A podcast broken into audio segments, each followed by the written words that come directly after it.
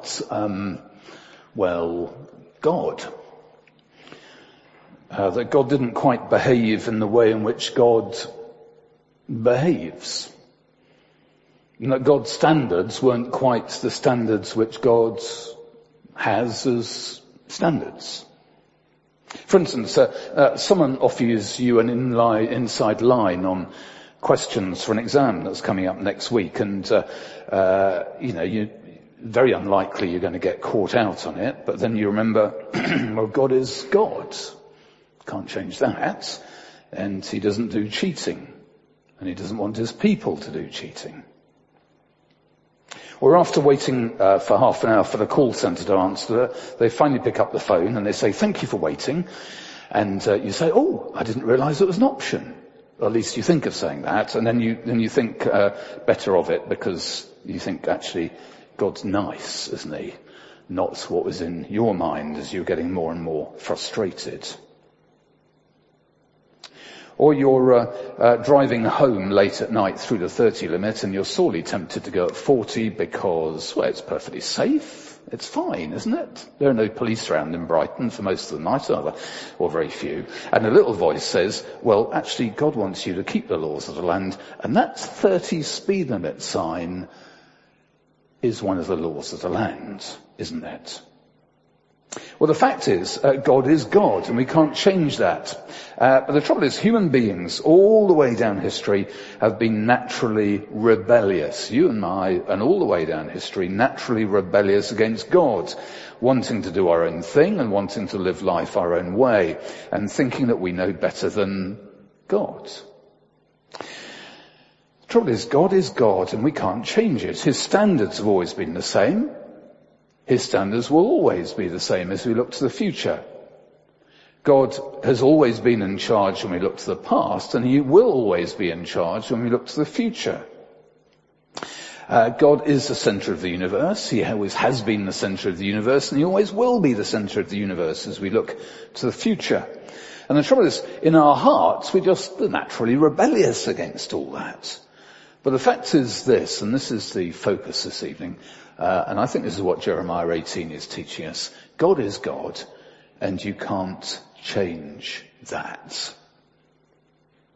Now Jeremiah goes to the potter's house. God tells him to go there in verse 2 of chapter 18 here. Go down to the potter's house and there I'll give you my message.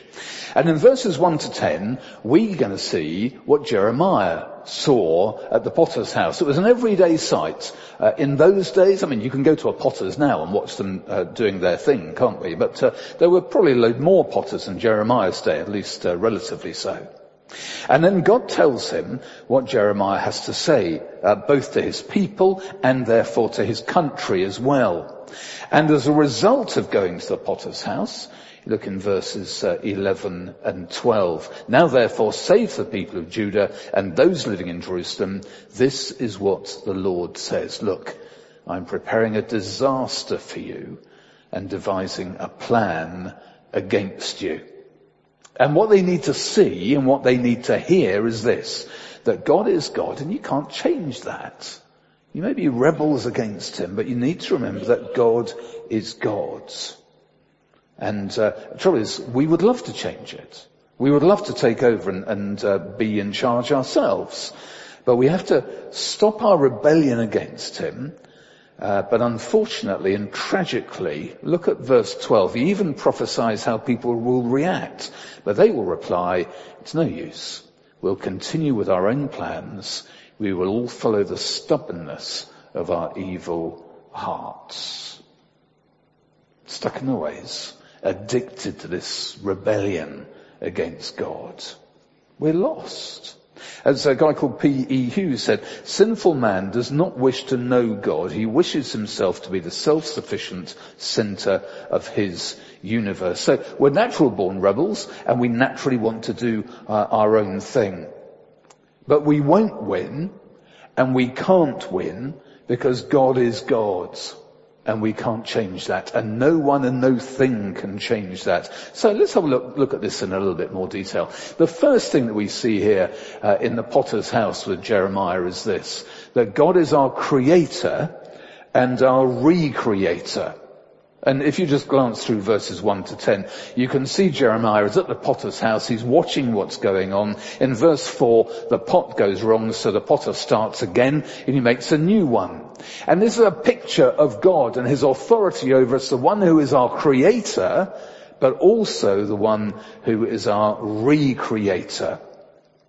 And it's very interesting that uh, when it talks in um, back in Genesis chapter 2 and verse 7. And it says, the Lord God formed a man. The root of that in the original is the word potter. So in Genesis chapter 2, this account of creation there, and the Lord is a potter, and the Lord is a potter here. It's meant to be a picture of God the creator, uh, and then where that goes wrong, God the recreator, and a recreation by a first class potter. And Christians, we believe that God is our creator. And that when we turn to Jesus and when we start a new life with Him, that actually God is then our re-creator as we're born again, just like the potter here. But some say no. No, all this universe and us, it just, just came to be. It's rather like some kind of wonderful and great machine somehow. And, uh, uh, but the conclusion of, say, Sir James Jeans, who was a physicist, an astronomer, a, math- a mathematician as well, and uh, he said, I don't agree with that at all. He said this, the universe begins to look more like a great thought than a great machine. The product of a divine mind who has brought all this into existence and us as part of this. God the creator, our creator, and if you're a Christian, our recreator as God is working in our lives uh, through Jesus' death and resurrection. And of course, if that is true, that means a huge and inbuilt authority over what God has created and is recreating. An authority that demands respect and obedience from you and me. Because God is our creator and our recreator. Because when we become Christians, we start again as God recreates us. So on both counts, at the potter's house, the creation and then the recreation, on both counts there, uh, we should be acknowledging that God is God. And we can't change that in terms of creation and in terms of recreation. God is God. He has that authority and that loving rule over our lives. And uh, uh, we can just see God's authority and control here, can't we?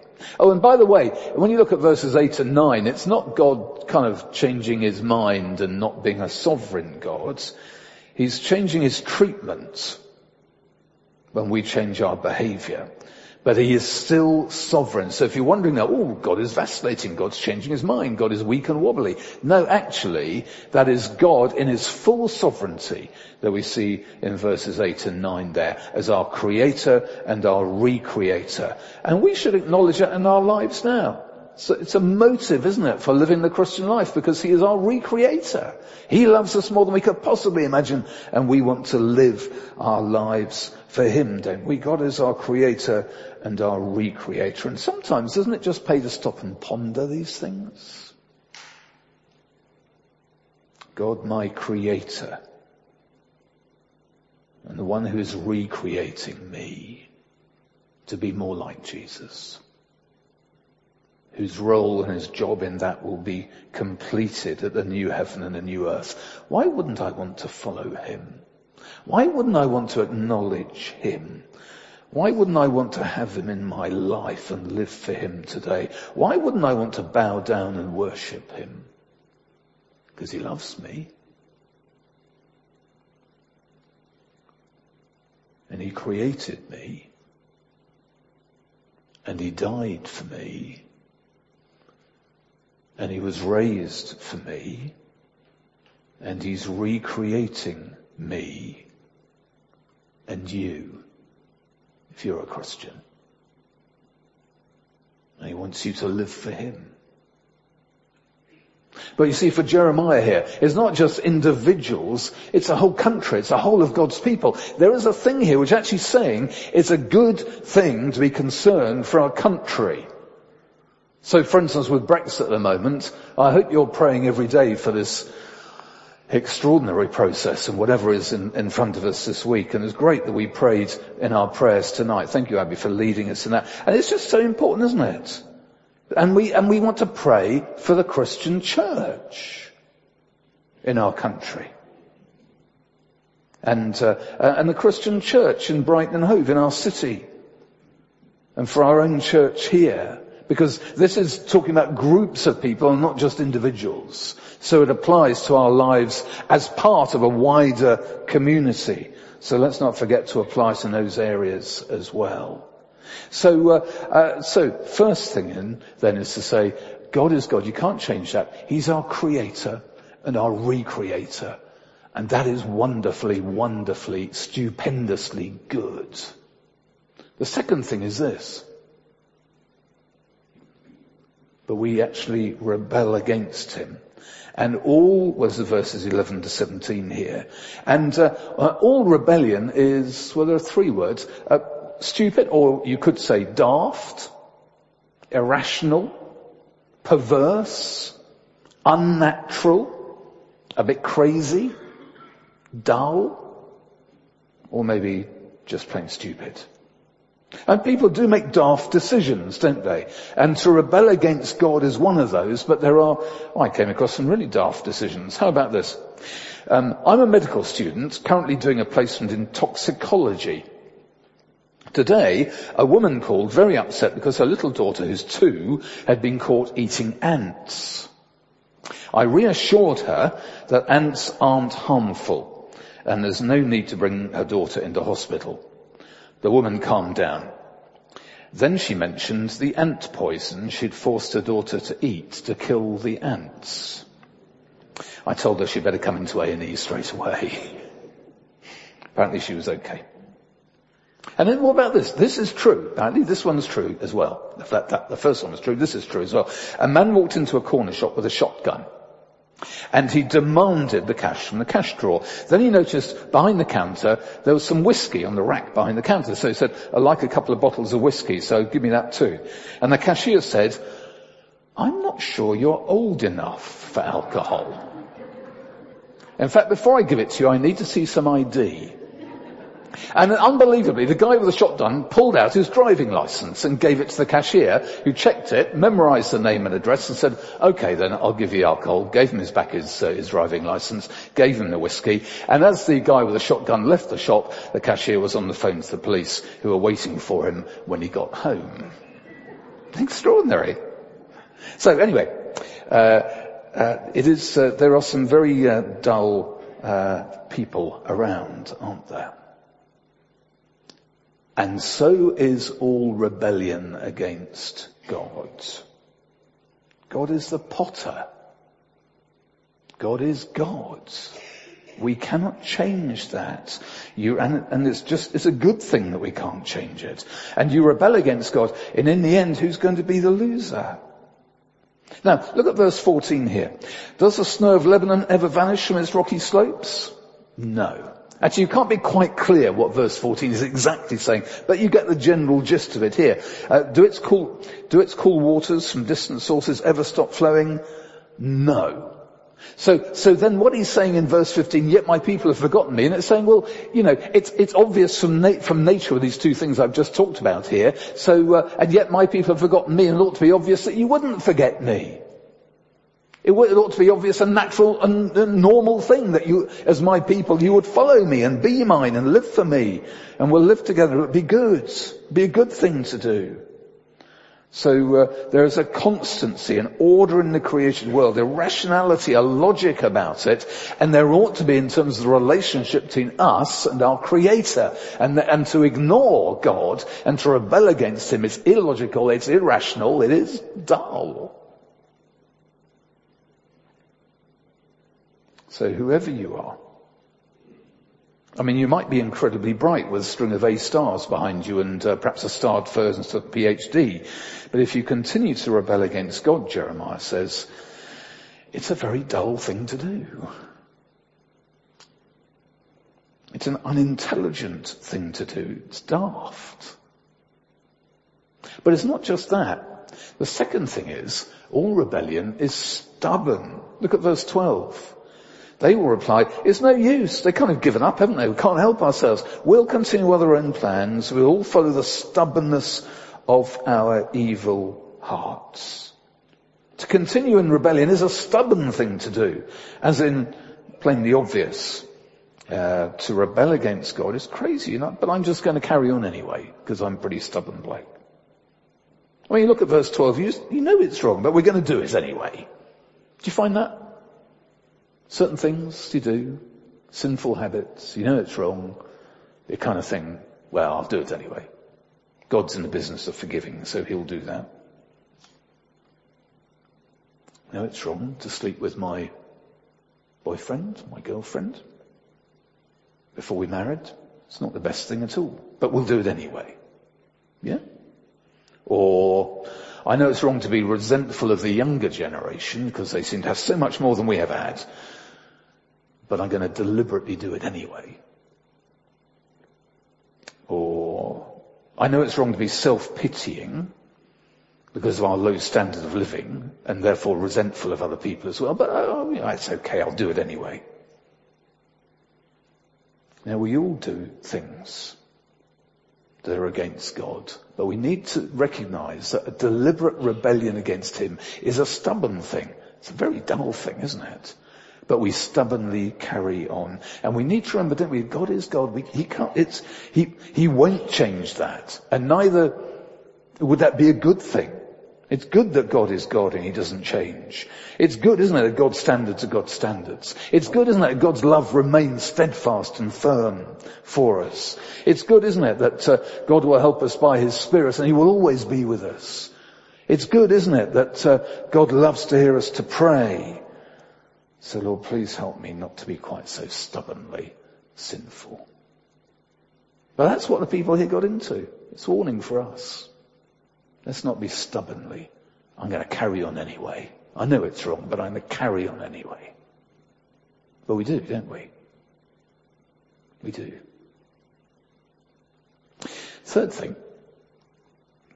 All rebellion is, in the end, shocking. Um, shocking that we, God's people, would behave like this. Shocking what the results are. I, I mean, verse 12 seems to me is pretty shameless, brazen. And then verse 13, just look at the shock here in verse 13. Therefore, this is what the Lord says, inquire among the nations, who has ever heard anything like this? They can't believe this. What kind of an example is that? I mean, this sounds like a kind of a, you know, this is something really bad going on, and it's just shocking not just for people within the church, but beyond. And, and just look at verse 15 there. Yet my people have forgotten me. You get the sense of the shock. My people have forgotten me. Now these are well-worn paths and traditions. So you look at the end of verse 15 there, and it talks about these uh, um, stumble in their ways in the ancient past. And it's a bit like, you know, you're taking the M23 to Gatwick, but then you decide you're going to go up some sort of little side road kind of thing, and then you turn down a little country lane and you're on a muddy track, which is actually ends up in a gate and a field. That's the idea. That's the, that's the kind of thing behind verse 15. And why would you do that? Just stick on the A23 and the M23 up to Gatwick. And the result of the rebellion is shocking. Um, verse 17 there, that could be that Sirocco wind. You remember we talked about that before? Coming from the east, really hot and dry wind which uh, desiccates everything in its path, dries it out and kills it off. Like a wind from the east, I will scatter them before their enemies. I will show them my back and not my face. That's no relationship, is it? In the day of their disaster. Relationships ended. It's history. It's God's people, your history. That's the, that's the implication of what he's saying, isn't it? Rebel against God, and in the end there's only one winner. And you know that, don't you? God is God. And we can't change that. So it's even more remarkable, isn't it? The gospel is true. Our Christian gospel is true. We're all born rebels, and it's a rebellion which is stupid or daft, stubborn, shocking, and yet God still loves us. And yet God still sent Jesus to die for us. And yet God still forgives us because of Jesus when we ask Him. And God will still reside in us by His Holy Spirit when we ask Him into our lives. And God still will give us this new life, this new birth. And He will still work in our lives now. And He will still guarantee our place in heaven. The new heaven and the new earth. Despite the fact that we still muck up and we still go back to our old rebellious ways. God is just a simply extraordinary and wonderful Lord and Saviour, isn't He? God our Creator and our Recreator. And all rebellion, it's daft, it's stubborn, it's shocking. Uh, and then the third thing to say, uh, so follow Him, even if it's a lonely loyalty. We follow him today. We want to follow him in our teenage years. I was just thinking, just back over my, I became a Christian as a teenager. Uh, so I started following him as a teenager, and I carried on following him at uni, and then after uni in my first job as a teacher, and I was carrying on following him when Anna and I got married, and fa- carry on following him when I was at Vicar Factory, and then uh, carrying on following him in the curacy up in Crowborough and in a, in a job in youth work and uh, uh, carrying on follow him, following him after that we went to, well we started having children and uh, went off to Lowestoft and then came here and I trust will carry on following him until my dying day. It's a lifelong commitment. A lifelong commitment for all of us. God is God. He's not moving and we want to be committed to Him. Although in our rebellion, often we rather like the idea of rebelling against Him, don't we? Well, we're going to look just briefly here at verses 18 to 23. And it looks a bit um, shocking, doesn't it? They said, because verse 18, they said, come, let's make plans against Jeremiah, for the teaching of the law by the priests won't cease, nor will counsel from the wise, nor the word from the prophets. So Jeremiah is, uh, we're going to ignore him. So come, let's attack him with our tongues and pay no attention to anything he says. And then Jeremiah, verses 19 to 23, he's an ordinary guy. He was struggling. Listen to me, Lord. Hear what my accusers are saying. And then look at verse 21. So give their children over to famine, hand them over to the power of the sword, let their wives be made childless and widows, let their men be put to death, their young men slain by the sword in battle, let a cry be heard from their house, and so on and all the rest of it. He's having a bit of a bad day, I think, doesn't he? Well, what we see here is a rocky road for Jeremiah. But what we also see here is a lonely loyalty. I think what we see in verses 20 to 23 here is, is Jeremiah's heart. He wasn't a perfect guy. He's having a good old moan at God. That's okay. Life's unfair, it seems to me, God. Well, the Lord has great broad shoulders, doesn't he? And Jeremiah would say, look, I'm, I'm lonely. I'm outnumbered. They hate me. And I've been at this for about 30 odd years at this stage, he had been.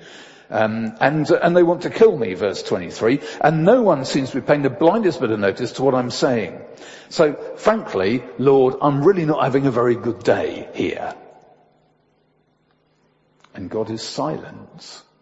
It's interesting in Jeremiah, there are a number of these kind of outbursts from Jeremiah saying, you know, I've, I've had enough, I've had up to here, Lord. You know, isn't it about time someone started taking notice of what I'm saying? Well, we are tonight. And countless millions of people down the years have read and responded to Jeremiah's words. And the interesting thing here is that uh, uh, as he's having a bad day, and as he has his bad day at other times, God is silent. He's not trying to justify himself. But God doesn't need to say anything at this point. Jeremiah's got it off his chest. He's loyal and he's lonely in his loyalty. And it can be, can't it? We were hearing from Festive, uh, what, a couple of weeks back? It can be very lonely as a Christian at sixth form college. It can be very lonely standing up for Jesus at uni, especially if you've got a, a, go to a uni, say, which has got a small Christian union. It can be lonely, say, in a care home as a Christian. It can be lonely as a carer, doing your Christian duty to elderly parents. It can be lonely at work, where, as far as you know, you're the only Christian in a very unchristian environment. And with the help and with God's help, Jeremiah kept going. From time to time he had to get off his chest. But he had a, a lonely loyalty. And I think he's a great example and encouragement for us. Please, Lord, help me to be, stick at it like Jeremiah did. Preaching, preaching, preaching, or for us, whatever it would be, bearing witness, talking about Jesus and so on, but to keep on walking with you. And as we do so, sometimes it can be lonely, sometimes it can be tough. The Lord promised he will be with us. From time to time it might be a lonely loyalty, but let's keep on going. So this evening, let's remember God is God. You can't change that. That's okay. In fact, that's good. And let's remember those three things. He is our creator. And he is our recreator. And let's thank and praise him for those things. All rebellion is stupid or daft or dull, stubborn and shocking. Because we will be and we do rebel against our creator and our recreator. And then the third thing, let's just follow him, shall we? Even if it is a lonely loyalty from time to time. Let's pray together.